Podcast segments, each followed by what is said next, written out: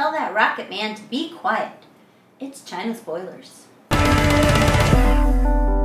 Hello, everyone, and welcome to another episode of China Spoilers, a weekly podcast about making movies and living in China. I am your host, Emily, and with me, as always, is Peter.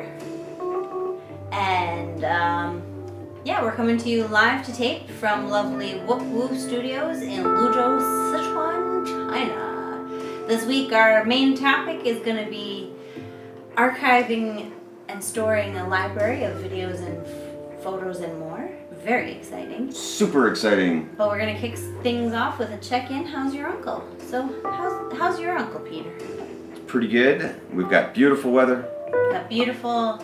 Yeah, Luzhou in the fall alternates between still the best summer you ever lived through with beautiful blue skies and just the other days are terrible rain. Hmm. but you live for you live for those blue sky days, and we've had a nice weekend of two blue sky days. Yeah, I would say that this is maybe our our, our mid autumn holiday week of pure spring bliss. What? Yeah, it's been pretty. I mean, it's been well. It's been if you're an afternoon person. Person that perfect. It's a little rainy in the morning, and then the afternoon and evening are gorgeous. So This is what I imagined when people said they called Kunming the spring city. oh yeah, When people said that it- it's always beautiful, I hmm. anticipated this week, and that's why we I felt we moved there for a year. yeah. It was a lie. Yeah, well, because also Spring City, they think is like 50 degrees Fahrenheit is like nice spring temperature, and we think 70 degrees, which it's been here all week, is the ideal temperature.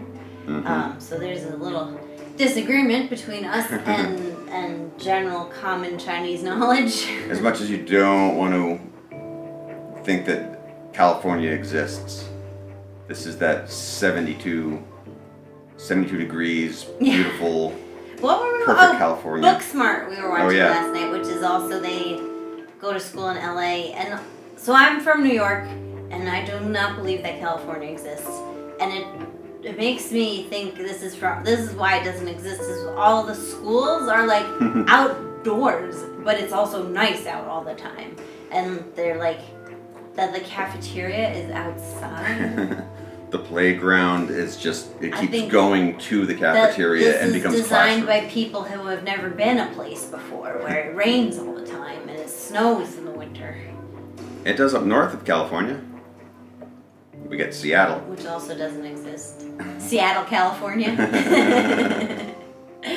um, but I wanted to tell you Mm. this video game I've been playing. I just downloaded this video game, Don't Starve, um, which I think came out a couple years ago. Is this the one where you've got the little guy with the hair that Yeah, which is kind of like the Charles Addams artwork. hmm which is what attracted. I, I like a game that is like cartoony and, and cool looking. hmm Um, oh, if you can hear that in the background, all morning this has not been happening, and just as we were setting up to film, our neighbors are renovating, and so this drill noise just started. I mean, it was going on all week, but Sunday we were hoping there would be Yeah, usually it tends rest to for these guys. It tends to be during your regular work day, between like nine to six or whatever, which Yeah. fair enough. yeah, yeah. Everyone should be at work or school, but And basically, there's no situation in China where you're not going to have to go through your neighbors renovating the apartment. Yeah. So and that's a, you're going to have to deal with that drill noise for a week or two at some point. In that sense we were we're kind of lucky that it usually happens on the work day, Yeah. Yeah. and it's incredibly loud, so it's very upsetting. But yeah. that's when it happens. yeah. We but we've we've had So if, if you hear that, we're used to it, we won't even notice it. Yeah. Well, I will. It drives me nuts. uh, but that's what that is. Is our neighbors are are renovating their apartment. Hope it looks nice. But anyway, so this video game. Um, having not, I played video games as a kid. We had a little NES, Nintendo, um, and I liked, you know, the basic ones: Zelda, Mario. Does it Tetris? Anything puzzle game And then Final Fantasy. I love Final Fantasy one one through seven. I would say before. I mean, then then after that, the ten is a great game. Or the, what's the one? I, I've lost total. count. What- I I mean, know the- what the. The later ones are awesome games, but I can't play them on my little Linux laptop with an emulator. So I kind of put them. We don't have a console, so I put them in a different category. But I'm always looking for like a good game that has like puzzle solving is not too dependent on hand-eye coordination because I don't have it. Um, but it's funny to like dive back into this world as an adult and realize like, oh, all these games now have like genre names. When I was a kid, I didn't feel like there was genre so much. Or like, I downloaded Owlboy, which I ended up not liking, but you were Hmm. like, it looks like a Metroidvania Yeah. game, which is yeah. that's like a, a genre of video game. Some kind of side scroll, like, and I guess Yeah. I mean I understand but you retro. specifically yeah, mentioned Castlevania. yeah, it had even like the same like rock formations and, Yeah. and And it's I mean it was designed to be this retro throwback, but I didn't I didn't like I didn't like Metroidvania style games when I was when they first came out and I don't like them now, so I would, I put it down.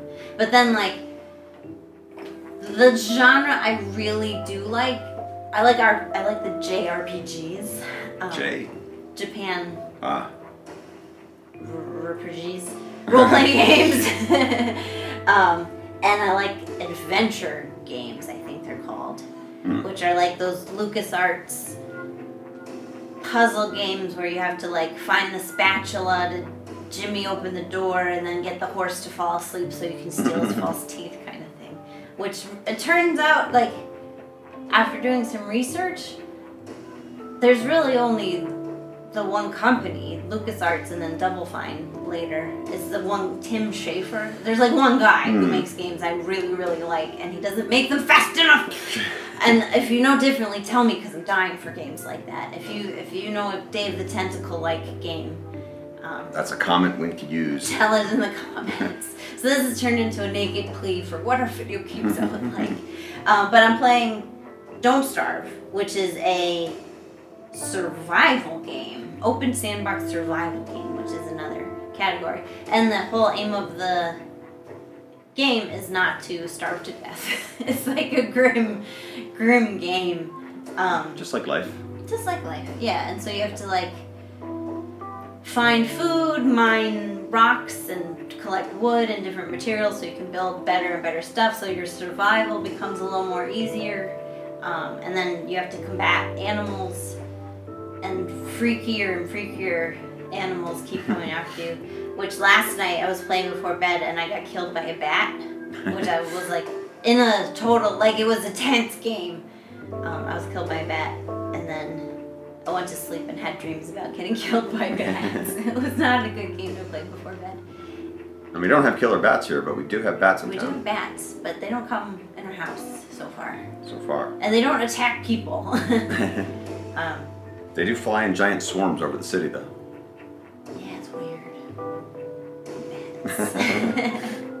but yeah, so I uh, was like, Good night's sleep tonight. yeah, I've been playing that video game, but it is also then like there's a mode you can play, and I'm playing it on super easy mode because I'm not, I'm not, I'm not trying to die every five seconds.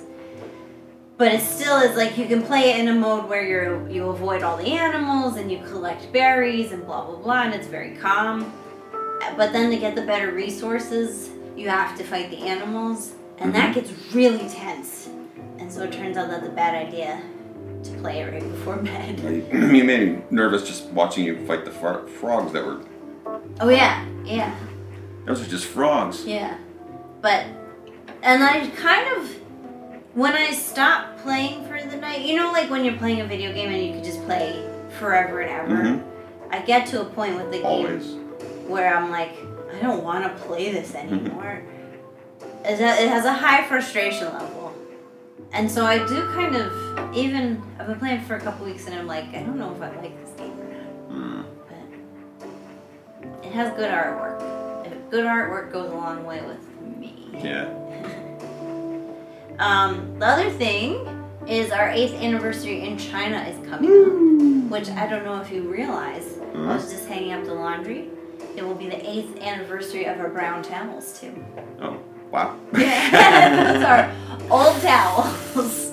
No, I did not know. Yeah, because we bought those. That was like our second night in China when we were like, Sarah, we have no stuff. Can you take us someplace to get stuff? Do you remember them when our blue towels appeared? I don't remember. I don't have them dated. I think though we still bought those our first year, so they might be turning eight as well. Well, interesting that they've hold, held up so well. They look almost like the same towel. I wonder if that's because we do not have a dryer. Aha. Dryers, I do think, are supposed to shorten the life of your linens and clothing. Hmm. Because, like, how long is a towel supposed to last? I don't know. I feel like some people have towels like their whole lifetime. Yeah, but what uh, do, are those people right? In the head? I mean, like, how often are you supposed to buy towels? In the do, comments. They do all have a kind of musty smell that's hard to shake. Hmm. Um, I just assume that's Luzhou though. yeah, I mean, Luzhou has a musty smell that's hard to shake. and they're not like super soft anymore, but I don't think they were really so super soft to begin with. No. Well, they weren't expensive towels. They were not expensive towels. We bought them at the supermarket. Um, Oh, there you go. Seabest. yeah, at the same time as our little red stool. you, can, you can go all the way back to our blog in the first like couple of Oh yeah, yeah, you can see our uh, photos pictures of towels. we had like we had no Chinese, so we couldn't like go out in the world and do anything. So we like went to class, and then we went to this one supermarket we Mhm. knew and like bought stuff for the apartment. And then we're like, we have to take pictures. Mm-hmm. so our bl- uh, first two months of our blog is just like, Taking pictures of housewares. yeah, we were so excited. I remember when you moved the microwave in, and we had all that counter space. It's like, whoa, this is a completely different kitchen. Because we're at the grocery store and we were like, with our helper, our teacher helper was trying to show us the things that we need to buy, but they weren't the things that we were expecting. Like we couldn't figure out trash bags. And she couldn't figure out Yeah, what we were talking about either. they're essentially, everyone has little tiny trash bags. You Yeah. put in the little tiny waste baskets and you just take them out to the trash. And we're like looking for like, where are your hefty, hefty, hefties? Yeah. and we're trying to tell her like no she's like do you sleep in them i don't know what you're talking about like these are And this Not- was our second night in China, so we were super jet lagged. Yeah. We were super culture shocked. And yeah, we were just like, nothing seemed to I make think sense we need stuff, but I don't know what stuff we need. We, we, we filled up a, a shopping cart full of things Yeah. and the towels were probably in them Yeah. along with a, a red I stool remember- and some like eventually we found these trash bags and maybe a bunch of of chopsticks or something Yeah. some salt no it took us it took us No, months to find no, salt we, we for a while thought that there was no salt in China. that was one of the things. We were like, I guess they just don't use salt. Meanwhile, we live only like a, an hour or two away from the salt capital of the planet or something. Yeah. um. Oh, oh, and the, she like came shopping with us and was like, it was really, it was after she took us to dinner and we were like, we need stuff. Can you show us where the store is? She's like, oh yeah, I'll take you shopping. So there was like a time pressure of like, it's the end of her day. Mhm. She wants to go home and she's like watching us kind of have a mental breakdown about living in a new place and not understanding it.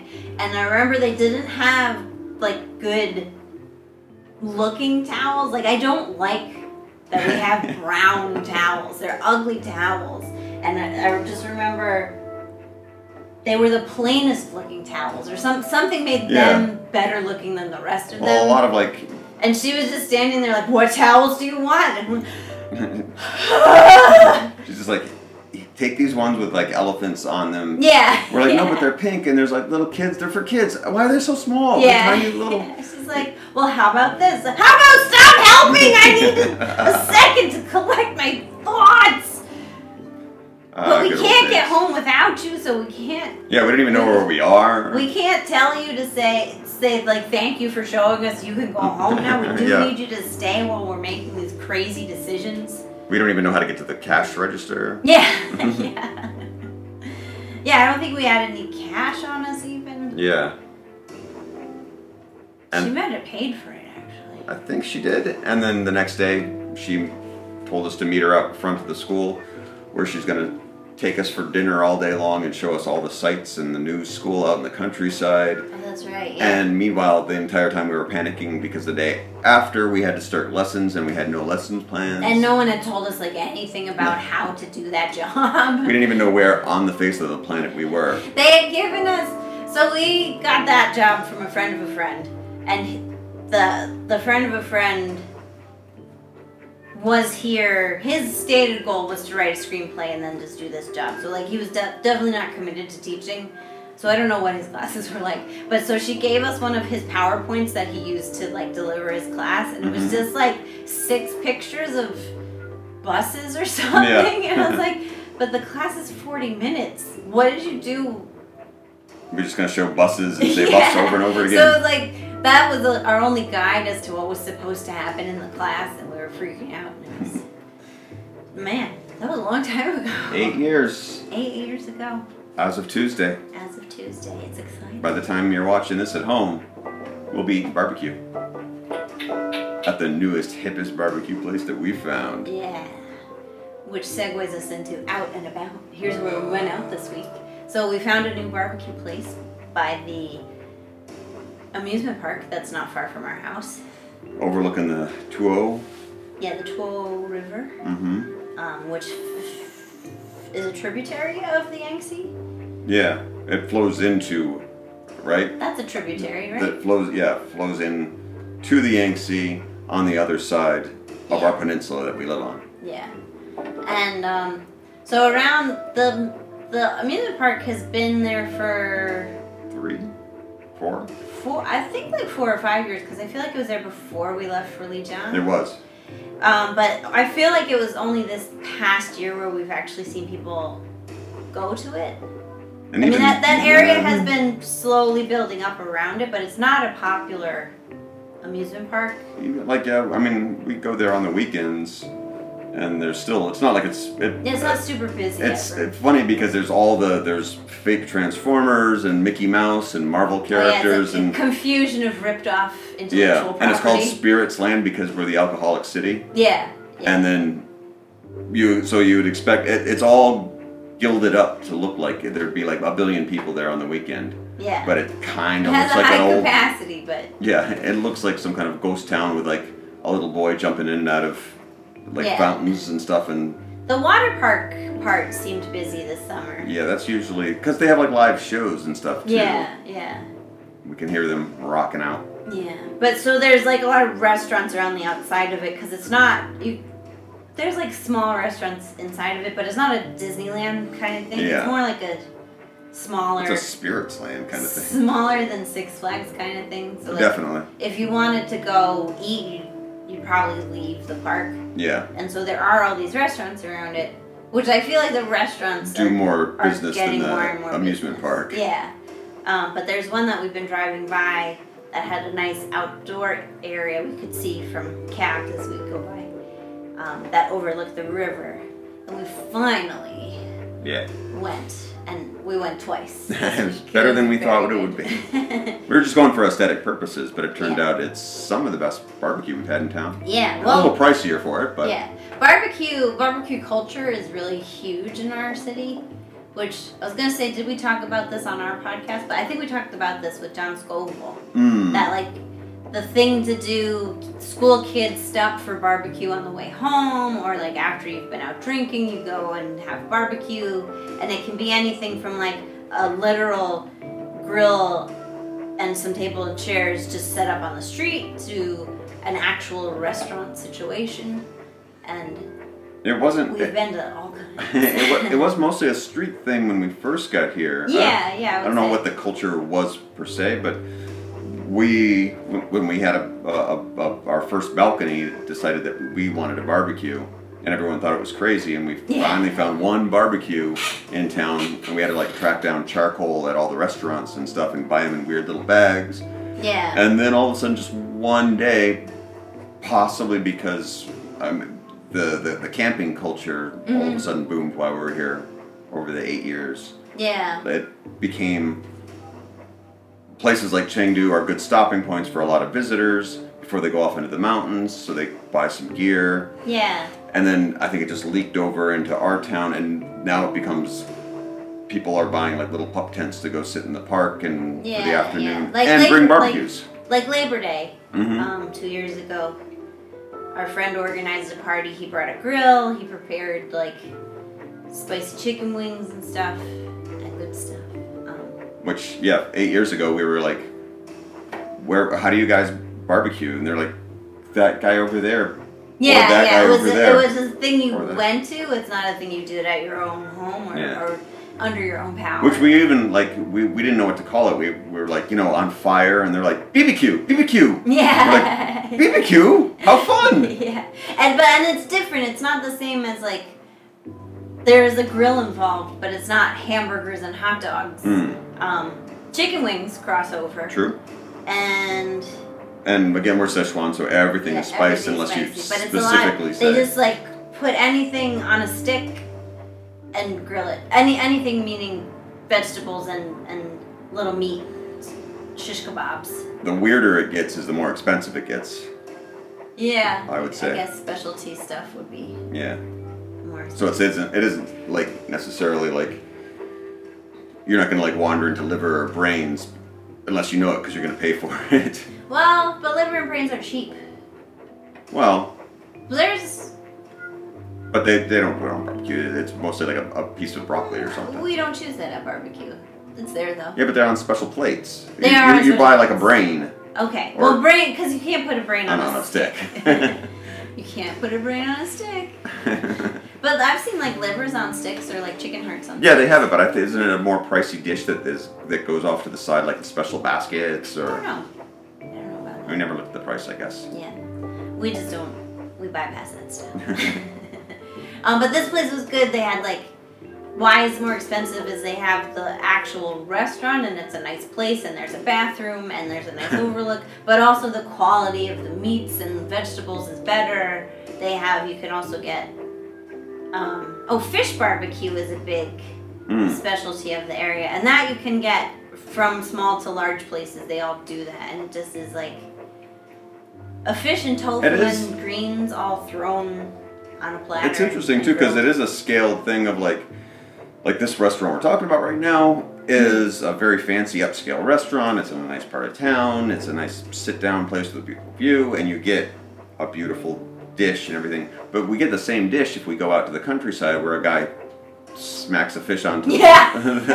the sidewalk till it's dead and then makes it up and it's just a sidewalk food but it is essentially the same dish Mhm. it's just uh, like like i wonder like it's one of those like salt of the earth people's dishes Yeah, kind of like yeah. things of like everyone eats this everyone has beans everyone has rice Yeah. it's just a matter of like did you get the good rice yeah, yeah, and how indoors is your kitchen? yeah But yeah, that was always fun. So we had a place out in the semi countryside in Tyann. hmm um, we had a barbecue place we'd go to, and they you just see them.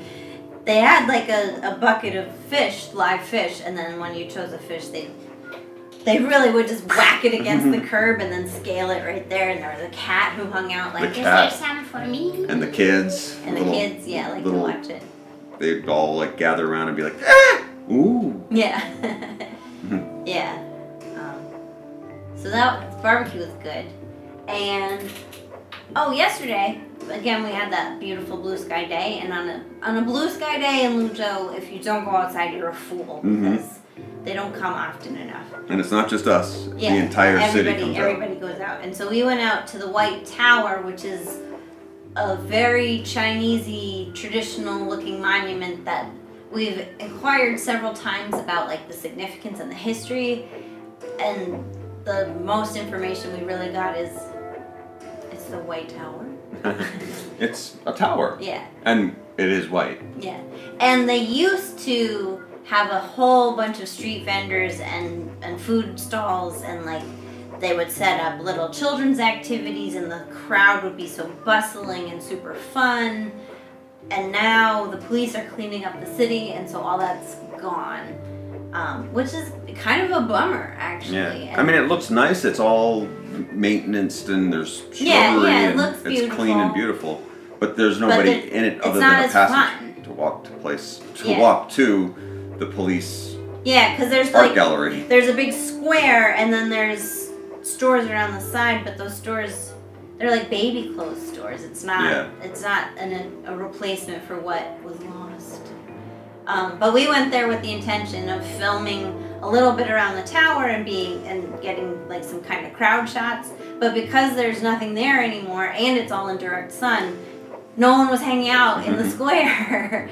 and the White Tower is under construction, so you can't actually get close mm-hmm. enough to it to get the shot that we wanted. So that was like, Once again, when we first got here, yeah, tower was fine. You could walk right up almost into it. yeah, And then it was under construction for like four years. yeah. And then repainted it for a while. And it was fine. Yeah. And now it's back under construction. I don't think anything happened. Yeah. They're not, they doesn't, just- they're not repainting a different color. It's not becoming the orange tower. Is it a boondoggle? Is this, is this our big dig? Boston people, you know what I'm talking about. Boston people. Um, but yeah, so we went with the intention of filming this and then, you know, have to be ready for plans to change. We instead got noodles at the one noodle place that survived Yeah. the, the cleanse. That's like way in the back corner. Which I think is, I'm pretty sure it's just for people that like work in the stores that are around the shopping Oh, that makes sense. Yeah. Because it's it's not a place where, like, it, people weren't lining up like coming from around town or anything. Yeah. It literally is like a hole on the side of a building Yeah. with a couple of But it was good. It was really good. Yeah, we, Um, we ended up eating there a bunch of times Yeah. throughout the years, and Fresh noodles. Yeah. A, a fun, fun atmosphere. We like the we like the street side or the sidewalk seating. the, we like eating in alleys. yeah, and then yeah, the, on the way out of the square, we found they had. So there in the square, there's also a fountain that we've never, ever, ever, ever seen turned on. We a friend told us that maybe it's on like every other Saturday or something to conserve mm-hmm. water, but we've never ever seen it turned which on. Which is pretty standard for a lot of public areas and private. Like, there's beautiful fountains all over the city, and I think all over cities in general in over China, yeah.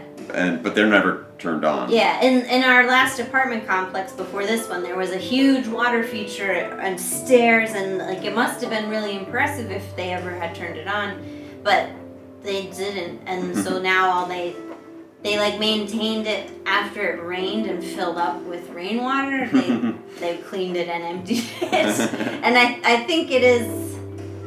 It looks impressive initially, and then is a pain. Maybe Yeah. they're expensive to keep It- up, it and must be really a lot expensive. of water. And Yeah. I don't know. So, yeah, Because it isn't, yeah, just it's elaborate like Bellagio fountains that are like shooting water and shoots of, of pathways Yeah, that go down areas shows. and into. Yeah, Yeah. it's it's way over. It's like everything's done Vegas size as much as Yeah. possible. but then like there's no money to Yeah. actually keep Or- it going, or- or, they don't want to spend money. Yeah, that's I think it. Yeah. Like they're just like this is ridiculous. I'm not turning the lights on today. Yeah, it's not so much like dereliction as like no. Right. We enticed you with this water feature, and now Yeah. we're not turning it on. Everyone moved in. I don't. You know, I'm not having Yeah, who am I selling to now? Yeah. you already live. Yeah, you're home from work It's six o'clock. But anyway, so kind of on top of where this fountain is that doesn't turn on, they had a little photo, a public photo exhibit. And so we looked close, and they're like, could I, was, I thought they Yeah. were nice photos. They were well composed and. we might even know the photographer for all we Yeah. know. um, but then we realized that the theme of the photography exhibition was, "Aren't the police great?" um, which is kind of funny. um, and I, I do think since really last year Chinese New Year, there's been like a big push to like improve the police's standing in in the community. yeah. Because now we also, in addition to like the home visits saying like this is your police officer, give us a call if you ever need us or see crime. Mhm. Um, her, our community police officer, she has a big. There's a big poster in our lobby, and she's got a picture, like glamour shot, and like. It's, just funny. Well, and then the, the this exhibit is not only as like a big public thing, like it isn't.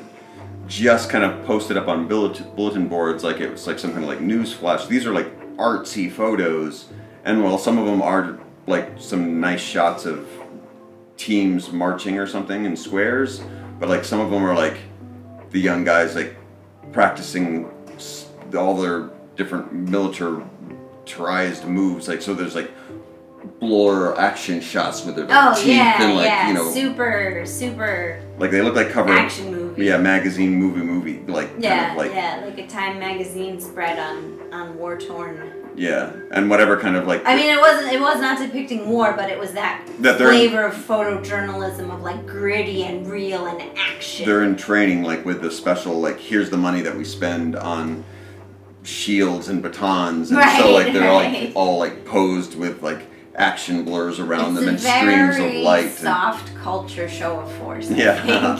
well because it, it i mean i would say like if i was a little boy walking past it i'd look at that and go like i want to do that when i grow oh up Oh yeah, yeah. A lot of my kids say they if well, in, in that lesson they say they would like to be police. yeah it looks freaking cool Yeah.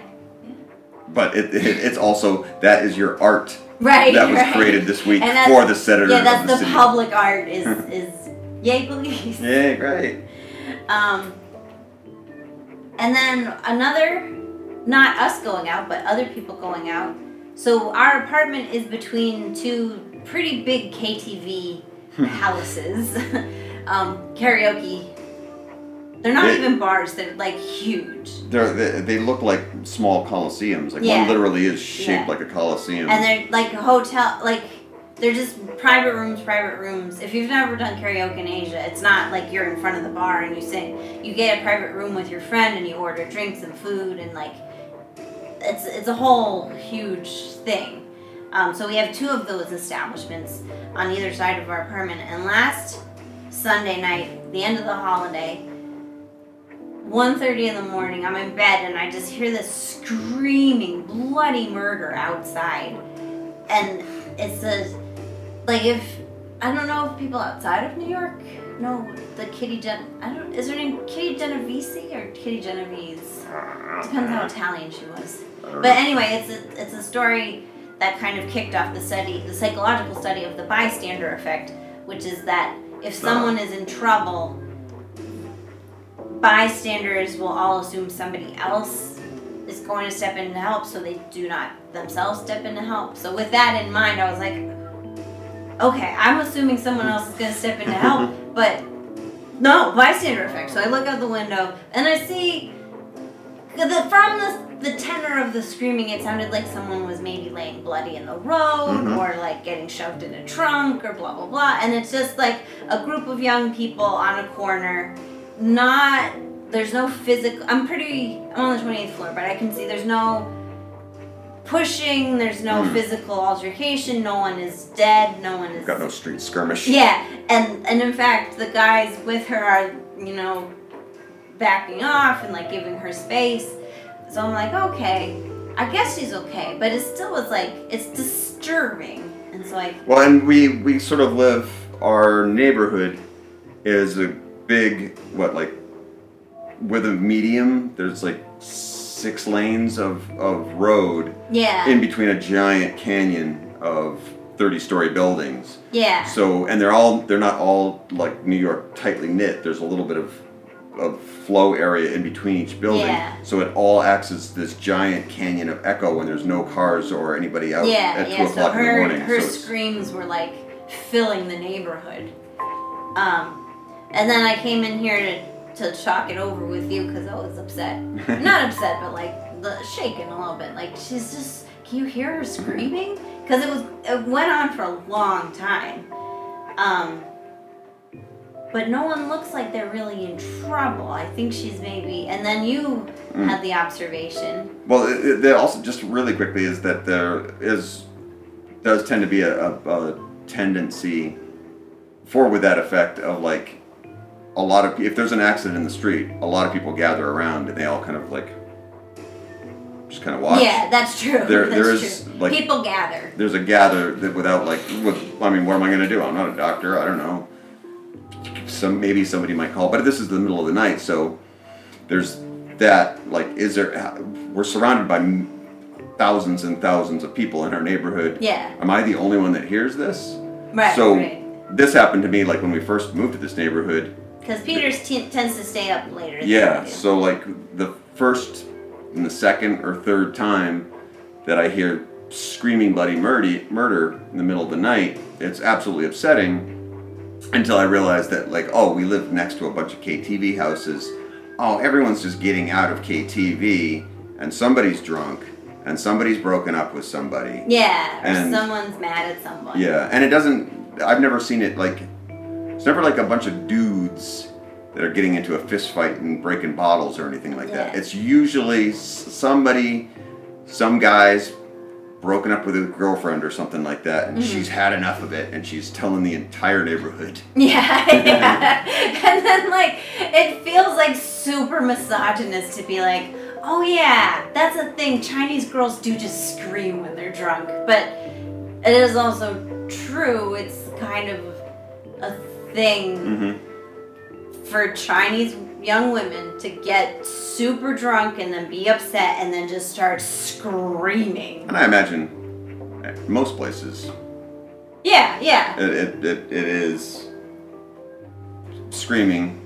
Young teenagers are Yeah, because I mean there's there's male hooting and like there's there's the loudness of, Yeah. of being drunk late Right. at night and you're on your way home. But because then it happened again last night and I was like, I don't know what that I got this. but it was like because that's the first time it woke me up and she just was like screaming for like ten minutes.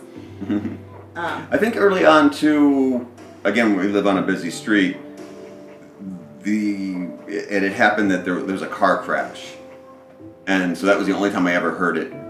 Heard like a big commotion outside. yeah, but we also So- heard the car crash. Yeah, that, I think you usually hear there's something else happens Yeah. before people start screaming. Then you know it's a danger. Right. When right. it's all of a sudden just a bunch of high pitched screaming, now we know like oh KTV's been let out. Yeah. But and yeah, maybe if we called the police, they'd be like, "Do you see anyone injured? it's just KTV." Right. oh, okay, thanks. Because there's nobody else, there's no lights going on in anybody's apartment or anything Yeah, like that. yeah. So that's Another... I guess, and that's a good point. I I didn't put it together when there has been actual injury or bad things are happening. Crowds gather, oh yeah. and someone does call the police. So maybe I wonder if bystander effect is cultural. Mm. Study that, psychologists. um, Do it. and because people people do get involved here Yeah. whether sometimes they'll like join the fight but Hmm. they do get involved Also, there's um, again, it's a big country, and it, it we live in a tiny town, and so anything that happens is is something happening in the street that's like, I, what, are you going to go back to the your restaurant, and your noodle hut, and watch your boring TV? Like, yeah usually you're watching like some kind of old TV war drama, and if something happens in the street, ooh, now we got something to watch for like an hour. yeah i mean we don't Well, yeah. when we see those crowds we're like let's go a different Yeah. way I think that's probably a safe bet for wherever you're a foreigner. When yeah you see a lot yeah of people if together, a, if you there's get a going. crowd don't hang out There's there's no reason for you to be there. This Yeah. is not that's a situation that could become you don't know how it's gonna go and your presence could right. make something bad happen. Um, but let's let's talk about a little bit of business. Yes. So our channel this week had a big boost. We Mhm. got six new subscribers. yeah, something about Um, there. Some are from the interview we did last week, and some Mhm. are from a new strategy that we're pursuing. Um, if you want to lay that out. Um, well, uh, yeah, uh, uh, we've taken to making much shorter videos, which is something we've been like slowly inching towards. And because the a part of the problem that we found was that that people weren't we were trying to make like a show, and that show would have like three, four, eight, ten different things, interviews, different segments, different written pieces, and everything. And we would find no one would watch past like the first minute and a half segment. And we've been fighting it for a long time. but we've now gotten to like, let's just like make minute and a half segments. So I guess what we did Mm-hmm. is tested out by taking all those old segments that were big whole full episodes that Yeah. were nine minutes, and chop and them all into them down minutes, into each segment. and those would get more what views than the big whole full Yeah. piece. Yeah. And then I, I feel like another thing we added this week was the tight turnaround time of like Mm. have an idea, Yeah. do the idea now. Don't wait for another time because Mhm. when you wait, either you get disenchanted with the idea and don't do it, or you feel like this idea is not enough. Let's build it up. Yeah. Um, both of which we've done to different ideas. Yeah. And so there is, it kind of gives you a. I would. I think it results in a different, There's an immediacy. different kind of idea when you're just like, I have this idea. All right, get the camera. Let's do it. Yeah. Well, I noticed like a lot of projects, not just like on YouTube, but like uh, that, that's just the easiest one to see because Mhm. I'm always on it. But like a lot of projects from artist friends and myself that Mhm. you you get into something and you're like, this is going to be the most precious thing that you've ever put together, Mm-hmm. and especially if you're going to try like on YouTube to make one precious thing ever Yeah. every week. And so you end up like holding these things off. And even if it is just like you're just a vlogger and you're like, you know, I, I moved to a new apartment or, you know, I went to dinner or we had a party at work or something like that, you end up sitting on, you know, two hours of information that you may have filmed. hmm And you're like, I don't know how to put this together. And then you start to put it together because you're excited because you just brought it home.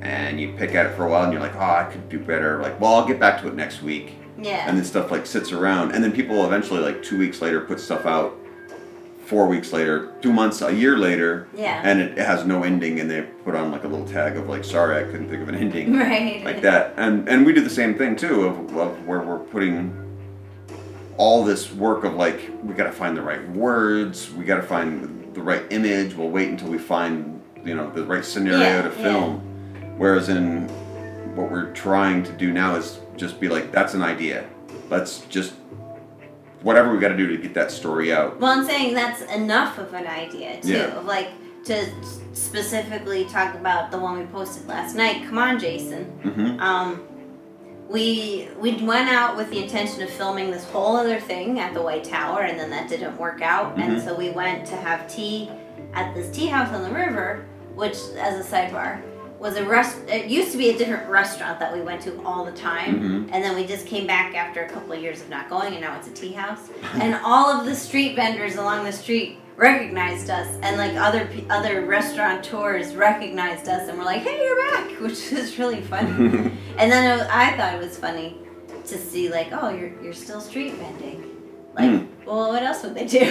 Well yeah it's funny to think like yeah but then these are like people that are you know 40s 50s 60s I guess it's true. It's a lot of older. yeah I mean, 40's not old, but but yeah, what? That's where they live. Like Yeah. for us to like come back and we haven't been there in a year, but we've been going there for like eight years, and we're like, oh, you're still here? Like, this is my house. right, or like it, they sell the that cold glutinous rice dessert. Mm. Like, that's what I do. Yeah. It's not like I'm looking up. I'm not going to start a restaurant empire. I make enough money doing this. I just, I like making this. That's what I do. Yeah, and it is like a, it's the river culture. It's this nice redone pathway where everyone goes down to spend their Saturdays or Sunday afternoons, hmm um, or lunches or, or whatever. Uh, so these people that are working there, that are just have like bang bang stick and some flan, Yeah. are probably they do that for a while. They take a break and they go play mahjong. hmm They go back out for dinner and sell a little bit more. A lot of times, I think it's like somebody else that they live with makes it at home and then sends Yeah, them out yeah. with it. Like, Sometimes I wonder if there's like one lady who makes it for the whole For everybody. and they all go pick it up from her. But I, I don't have no, no information. But one of the vendors that walks along is an ear cleaner, and that's well, there's tons of them, yeah but there's one in particular. one type of vendor that walks along. Well, but I mean, the ear people, there's like. They, they, they bread and butter pass by each other Oh, with right, their, right, their right, right, sword right. sticks going swang, swang, Yeah. swang. And they just, you're like, there's like five of you here all going swang, Yeah. swang. But and it's a thing like if you ever watch travel shows about going to China, um, they'll they'll probably talk about doing that because it is it's a good visual. Someone digging around in your Mhm. and I was curious. So I was like, Again, let's. I want Eight to try years. it. Yeah. And then so of course we had our cameras with us, so Peter was filming it, and then sitting around after, joking around. Um, Peter was like, "What if we did a video and like we could hear your thoughts?" And then we, ha ha ha. Wait, wait a second. What if we did do that video? Yeah, and we I think that's the the tight turnaround part of that as a considering it as an exercise because we're not abandoning other ways of working yeah, but I think it's helping us to say when we're joking around about our, among ourselves of like, no, that's an idea. Let's pursue it. yeah, because it's that simple. It's that silly of just like, here's a joke.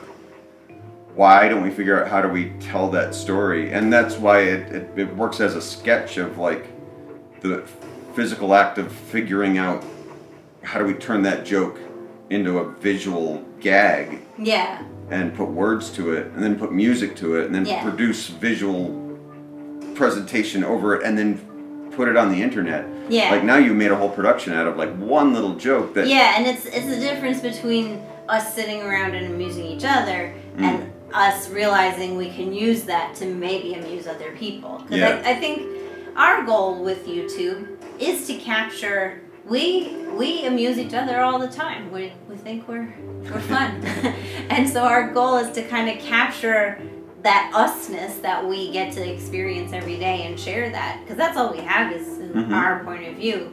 And so this is kind of like well yeah that, getting more granular about like what how do we make each other laugh well the, the, the that we have our skills our our trade yeah our craft that we've worked on professionally has been about telling stories Mhm. in all different kinds of mediums. So when we set upon we're going to go somewhere and try and figure out how what kind of story we want to tell and how to tell it, hmm the easiest thing is like, oh, well, it's great. Now we have YouTube these days, yeah not just us, but like you know the world and things like YouTube Mhm. and the technology to put it all together.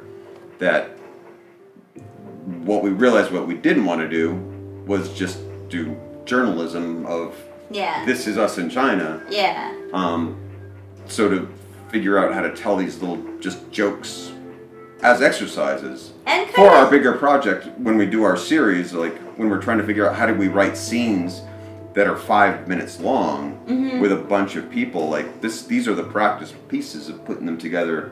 Yeah. Like going like, hey, that joke that you just said, those that one sentence was really funny. What if we put four other sentences with it yeah and then put a camera over here? yeah and i would say it short circuits the part of your brain that goes but should you really bother Mm. because you don't take time to think of it like so i'm not i'm not an artist but this is how i've kind of been thinking of it in my head of like gesture drawing just gets your eye and your hand moving to like what you're seeing and thinking about and like gets that image on the paper it's maybe not the, the most accurate and it's maybe not the best work you've ever done but it gets you doing that work and it like starts to automate connections of like you don't have to think about elbows so much anymore Yeah. is that accurate I would say it definitely is because you can look at if you're looking at a real master, Mm-hmm. somebody who really has either the experience or just the flat out raw talent, whatever that they can do it when they're young. If you look at people's sketchbooks, most people uh, like it is that rough. Like the, it is like you know an elbow is like this, and you're like, well, what are you what are you doing there? I'm trying to figure out the elbow. I'm gonna have to Yeah. like, and you start to erase it here, and you Yeah. have an elbow there, and you erase it there, and you can you can watch on a on a, somebody's work of where Mm-hmm. if they're using pencil, it's probably eraser marks, or if they're using pen, like Mm-hmm. it's just you're really light sketching, and that arm is going down and down. yeah With a master, you can actually see that they like they take one line and gesture draw, Yeah. and you're like, oh my god, this is like I can see the body of like a Rembrandt Yeah. sculpture where like every muscle is defined with one line. Like how did you? Mm-hmm. How did you get that one line over here also to show me how ribs are done? Yeah, that's- and it, I think it seems like, as, as in any discipline, learning Chinese or any language, Mm-hmm. or even Rubik's Cube, there's a difference between the moves I have to I know all the moves, but there are still some I have to step by step go through, and there are some that I'm just like I can automatically just do it because I don't. It's a it's instinct. We Right. right. instinct, and so I feel like this is this quick turnaround is kind of a more instinctual way of And it really filmmaking and joke telling, and so maybe it's not going to result in our masterpiece, but it's going to help Right. us pursue our masterpiece. Yeah, it, it's a matter of, of honing your skills of with those sketchbooks, being able to figure out like at some point you get enough where you don't make all those extra arm marks and you start Right. getting I can and then you can get faster to the actual project that you're doing beyond a sketch. If you can like Mm-hmm. yeah, get it's your faster is the Yeah. word because if you have to take time to think of like, okay, the arm, I need the, these components. Then you're just gonna spend a long time Yeah. drawing an arm. Whereas if you, if that's automatic, then you've got the arm and you can add the details that you want. Right, because you know the vocabulary that you're using. You know what you're trying to define, Mm-hmm. and that's experience. Like, I mean, like this is like, like I don't know how to play keyboards, Mm-hmm. but I can sound like I know, and I can talk to you while I'm doing it, and I can sound like I'm playing a solo as I speak because I've done it enough times Mm-hmm. that I know that these chords yeah, go with these notes if I play them at a certain rhythm yeah, and I yeah. can sing along with them. So it's honing your craft Yeah, so that you can get to telling a story better. And Mm-hmm. I think that's one of the things I'm most excited about is because again, we're not giving up on scripting things out or planning things out or working on stuff over time. we're going from where we This is an additional tool. we were taking some what we know from working in journalism of like let's go to a restaurant and we'll show you the food that we eat and we'll tell you a mm-hmm. little bit about the food and we'll do a little bit of looking up on the internet and where did this spice come from or mm-hmm. going from that and like what I know about photography and videography and storytelling through sequential art mm-hmm. to tell that basic story we did that Yeah. and it wasn't really that fun yeah. and but it helped us with all of our skills to put all those skills together so now we're actually taking those skills and we can make that quick sketch and go Yeah. like here let's, let's work on the story more Yeah. the story it being i hate that kid jason Right. Well, and that that came from we actually just were discussing like, oh, if we were doing this as the vlog, then I would blah blah blah, and uh, and I kind of. and you can speak some chinese now so you were talking with Oh, the yeah, guy and we're like do we include that into it if you're um, going to but I it? mean, like maybe you could tell. I didn't translate any of it for you, but it's Yeah. like all the same basic Yeah. small talk conversation I've had with. So it's I my the same ones that my I watched. insight was a lot of vlogging is not about like look at a new thing you've never seen before because like we said if you've ever watched a travel show about China you've probably seen them do the ear cleaning thing Mhm. um, it's it's watch this thing happening to me and that's where I, I've like I don't personally want to say that ever in my life like my sister had to talk me out of eloping because I didn't want that much attention, even from my friends and family on our wedding day. And so we had like, we just invited our immediate families and a couple people. Um, and that was, I mean, that was the right choice. Happy wedding. But it like, it was a great that wedding just, I'm not like slamming anybody who does Yep. want to share that, that with, share themselves Well, with what it- strangers that way. But like that, I, that feels incredibly uncomfortable to me. So it, like I never want to say like, but look at it happening to me. And so then like, what would the story be? Oh, we came up with this different story. one of the things I can tell right off the bat is so we we came across that I, we, we were filming something then we thought like oh here's an idea to make it a little different let's do something weird with it. I took it home and zip zip zip. Mm-hmm. And it was up and it was out. And then I get to the point where so I'm gonna put it on YouTube what do we call it? Mm-hmm. And then I can see where the problem is the problem our problem Yeah. is that the most obvious thing that you're going to look for you're a china vlogger you want to name it something like american gets ear cleaned uh, Yeah. Chinese ear cleaning uh, foreigner gets ear cleaning all those things that are obvious and they all come up immediately like thousands of them, and all of the thumbnails are pictures of people going ah, Yeah. ah, exactly the same shot that we had. It's just that's you. So it's a matter like of slightly uncomfortable. so all all you do is you're everyone that has any interest in that is going to type that in and then and you're looking at each thumbnail and going whose face do i like the most that came up first yeah, and, And I, have a, I have a beautiful face, but I don't really want to be judged on that. Competition of faces with things stuck in their ears yeah, that it, there's a whole bunch of faces doing that and that's not we're not actually telling you we're not even interested well, in that's where we're, we're setting ourselves up for failure because a title like that is actually misleading because we're not actually telling you about Right. how to get your ears cleaned. And So if that's- that's the information you wanted, you'd be mad that we Yeah. pulled the rug out under you. But yeah, so we're not interested in telling that story because there's plenty of other people. Other people have told you this is how you get your ears Mm-hmm. cleaned. It costs about this much, or they'll clean it out this much, and then isn't it weird? And They don't show you the stuff that comes out, which I some people might, kind of wanted to see. but um, but since we knew going into when we were filming it, I'm like ah, we don't want to do this. But what we do want to do, what we came across, was a completely different story. That was just a joke of like, uh, like he's digging around so deep in there, like. If you could see inside your head? yeah, And then what is inside your head? And you're thinking about this one annoying kid, Jason. yeah, And then we're like, make more jokes about that. And before we knew it, we had a story. And Mhm. now it's set because we're foreigners on a Saturday afternoon getting ears cleaned. Mhm. That's the setting. Mhm. It's not, hey, people back home, watch a foreigner get their ear cleaned. This is a, we're not doctors. We don't know anything about that. yeah. But it just is, now it's the setting, and what we want to do is tell story. Look at me, but don't look at me.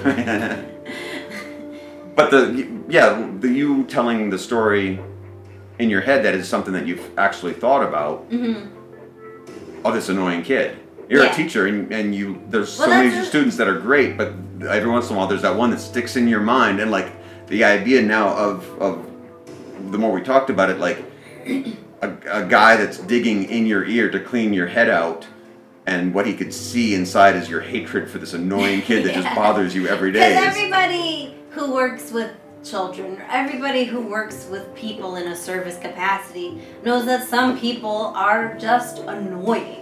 Yeah. You still have to treat them all well. You still have to teach the annoying kids and be fair with them. Mhm. But teachers have kids they don't like. Mhm. it's just true. And, you know, It's a tough job. it's because kids are people and not everybody likes everybody. That's my misanthropic And there's a, there's justification for why this is actually a positive video. there's probably most shows, movies that I can think of where there is a teacher that's a character. hmm That's there's usually some kind of good comedic plot in there of like, oh, these kids. Yeah, or like AP Bio, it's a whole show Yeah. about a guy who resents his students because he doesn't, he wishes he was a college professor, not a high school teacher. Mhm. And and in fiction, I do think acting out on that is hilarious. Mhm. To be clear, in nonfiction, you should respect children in your care. Well, and Just that's in case there's any confusion about it. and that. that actually is something that we do worry about and think about is because we're kind of in this weird area of are we making fictional stories Mhm. where only some people have made it known to us that they one of the things is I don't know if this is satire. I don't know if you people are actually just being vloggers. On multiple pieces that we have, Yeah. we will get comments of like either they they think that we're just being flat out honest. Or like Or- we pose a facetious quandary in the video and then like get real advice in the comments Right, for dealing with right. And in any event, because it's on YouTube and we're in a foreign country, there's going to be this the, the, this thought that we're probably just either weird or annoying. Like the idea that we're we are. we are, but we're writing it to be deliberately. Well, and And- and, the, the confusion also like we did start out as a nonfiction yeah, thing, Right. vlog, whatever.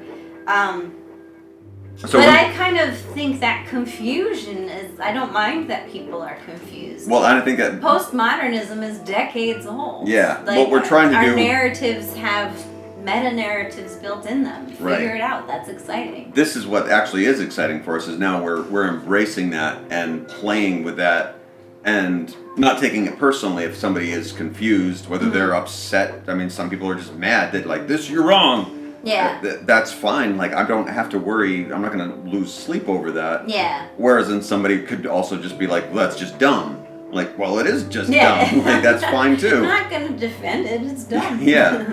Um so made me laugh though. I mean, I guess that's my defense. It made me laugh. And that's the thing is that we are just doing a thing. What are we not going to do a thing? Like, Yeah. well, how do I live my life? Like, we decided we not saving up to buy a house. Yeah. We're not like looking for that career desk job. Like, we've had that. Mhm. We've lived in the big city. We don't need a don't- college fund for kids we're not gonna have. Right. We're not going to have kids. So, like, what we like to do is something other than watch TV or like Make TV for other people to watch. Right. so that's that's how we have fun yeah. and and uh, how other people perceive it is Mm-hmm. aside from the thing but but we have a lot of discussions about that of like i hope no one actually watches this and thinks that you're a really shitty teacher Like, yeah, well, and that's why we did like have consideration. We backed away from lines that were like, "I hate teaching," mm-hmm or, yeah, because I don't. That I don't want to put out there as a as a confused as a f- confusing of reality. Right. But I'll put out there that I hate. Well, you kid. could- if this- if this was you a- don't know this kid. if this was a show on like abc or something like that you would have notes from from the head office that would say Yeah. like, you can't say that about like your character's a teacher or they would say this is a, a rotten person and because Right, you're on right. mainstream tv you could say that because we have defined we're in a spot where people are like i thought these guys were vloggers and teachers english teachers Right, they are right. english teachers wait a minute are they rotten english teachers they're just like Right, putting it in everyone's face Am like I gonna get fired because of something I put on YouTube? That's the worst thing that happens in the 21st century. right and I think that's where writing for your character is a more specific parody mm-hmm um, of of actual in this area of China vloggers, but and then we have also added like the weirder elements of that.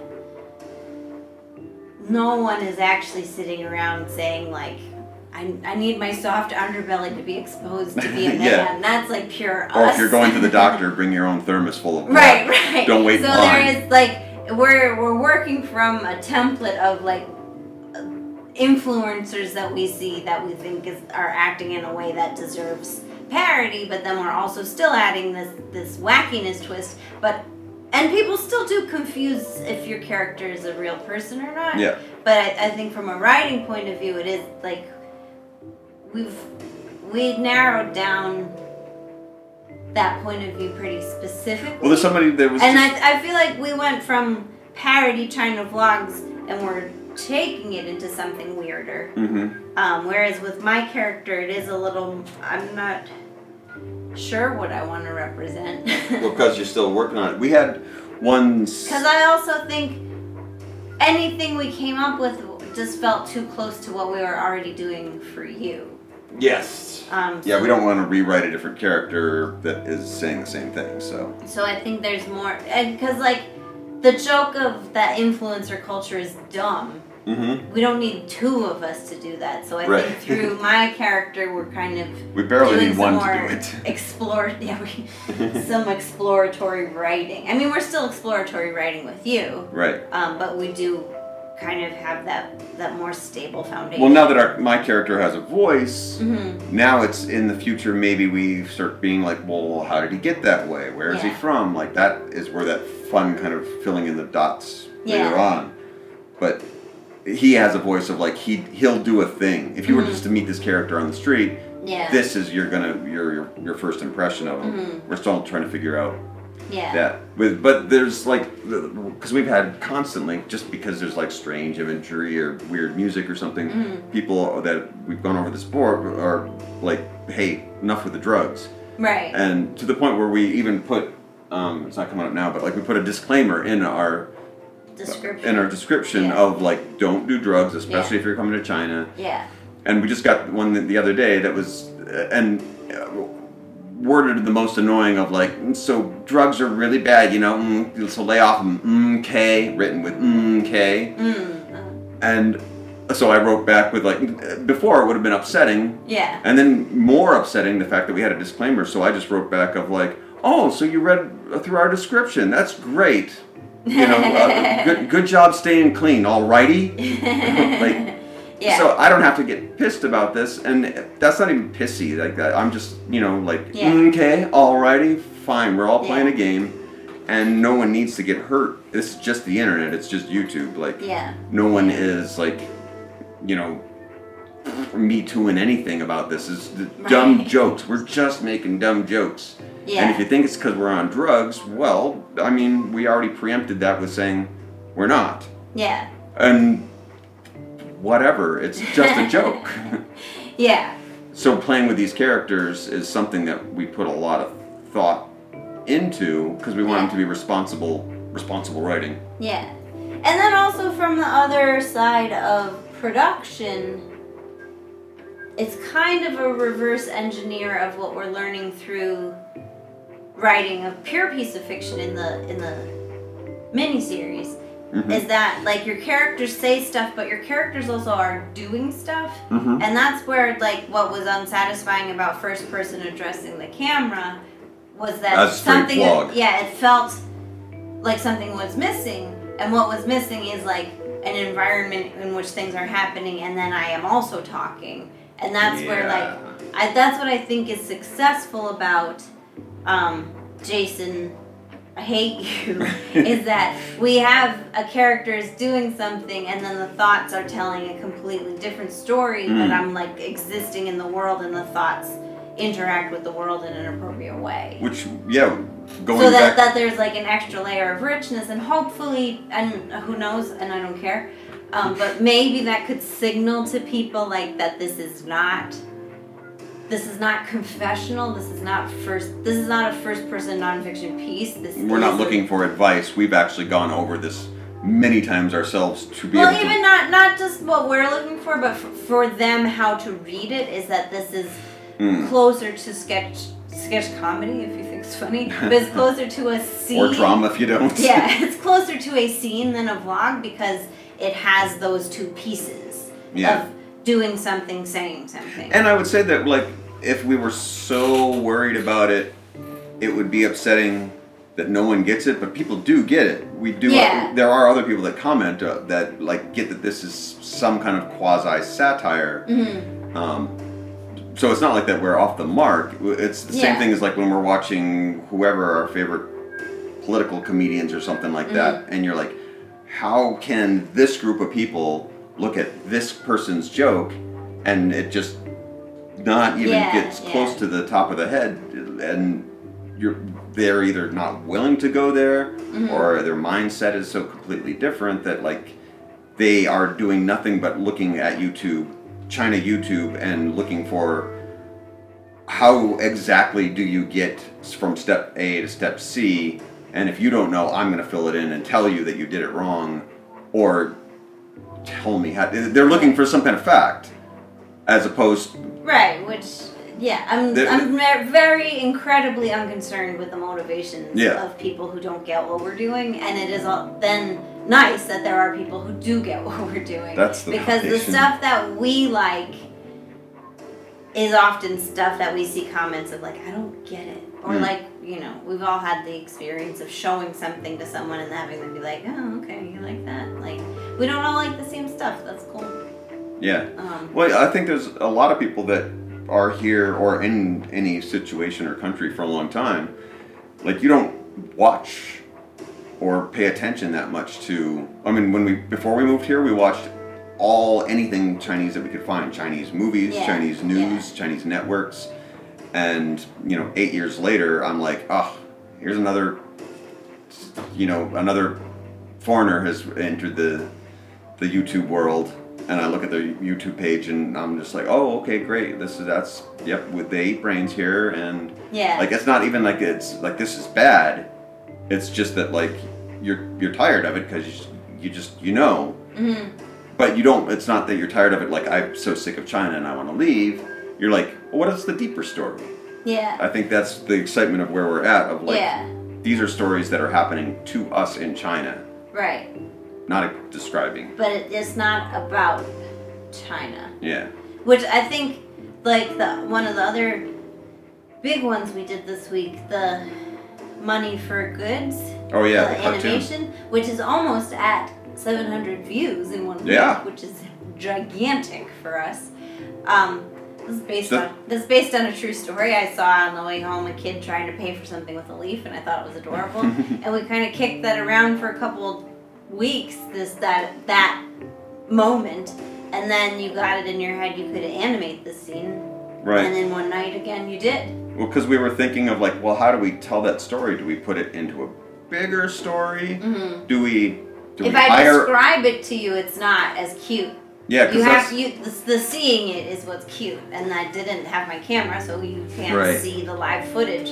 But we have animation as a tool. we've talked about the different ways you could tell a story, and one of them is this format here, hmm and you could tell us that story, and it doesn't really have that impact. We could also go hire a kid and a vendor, Oh yeah, we could stage. then we could sta- stage the whole thing, that. and it would be a beautiful shot. And we get out the gimbal, and we can get the soft glow of the afternoon sun and everything like that. And but it's not worth all of that trouble because it's a cute story. Yeah, It deserves more than just like, hey, saw a funny thing. yeah. But it doesn't deserve enough of like a full production with like, let's get craft services out. people. yeah, yeah. So you- an, uh, animation was after thinking about it for a while, like that's the way to go, and as simple as possible. It's only thirty seconds long. Mhm. It took me longer to write the music than it was for, and there's no script either. So Mhm.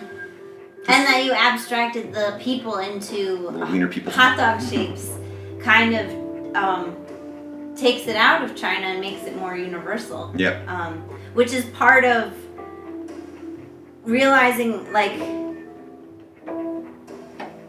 in a in a theoretical sense that our audience isn't necessarily other people in China or China vloggers, but also practically we do know from who comments we do have some people in China who comment, but a lot of our most our, our loudest supporters are not actually connected to the China vlog world at all. And that's actually we, we fancy ourselves comedic writers. That's we don't we don't want to tell you how to live in China. We want to make you laugh about stuff that happened to us and that stuff happened to have happened in China. Yeah, it and could have I, I think that's where it could happen in New York City. yeah, yeah. So I that's can't imagine like, that no kid ever has tried to pl- pay for an ice cream or whatever. Right. Well, and that yeah, that's what makes it a, a cute, relatable story to anybody. Not just like yeah. we're not saying like aren't Chinese children so dumb or like Or- communism warps the brains of little kids to think that leaves are currency. Right. Um, or like a moment with a child and a vendor that was cute that you could see anywhere, and we saw it here.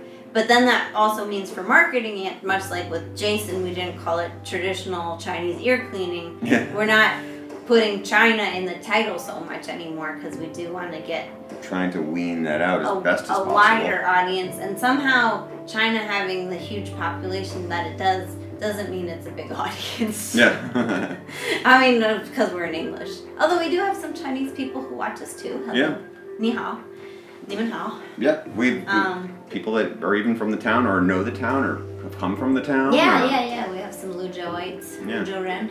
Um, so yeah, we don't want to limit an audience, but it turned out in our research that putting China at the forefront was actually limiting our audience. Yeah.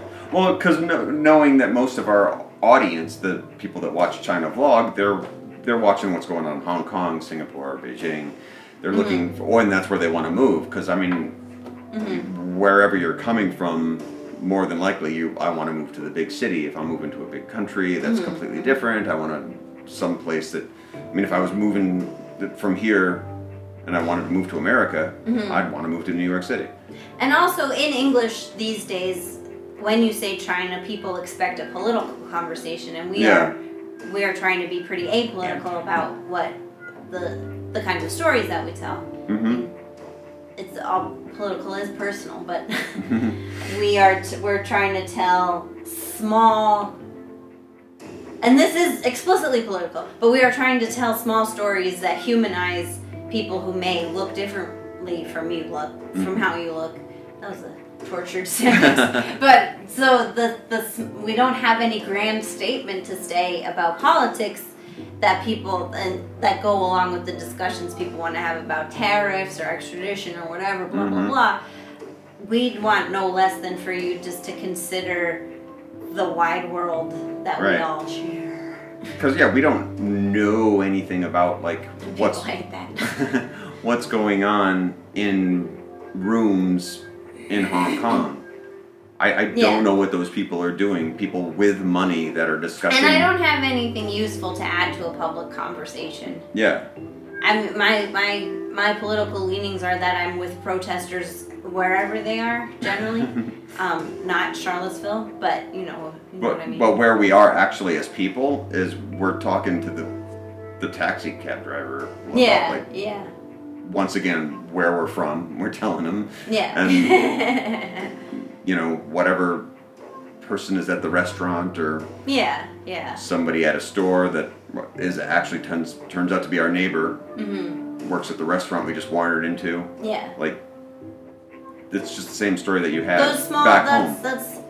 If I was if I was a short story writer, I would write the stories about small interactions. Mm. I wouldn't write a sweeping saga about political international intrigue. Which is the that's not what we're doing. just by having China in any of our titles of our video is that's what hurts It us. is- sets that expectation that you're telling the interpoli- interpolitical, international political geopolitics saga, and that's misleading because that's not what we're doing. yeah.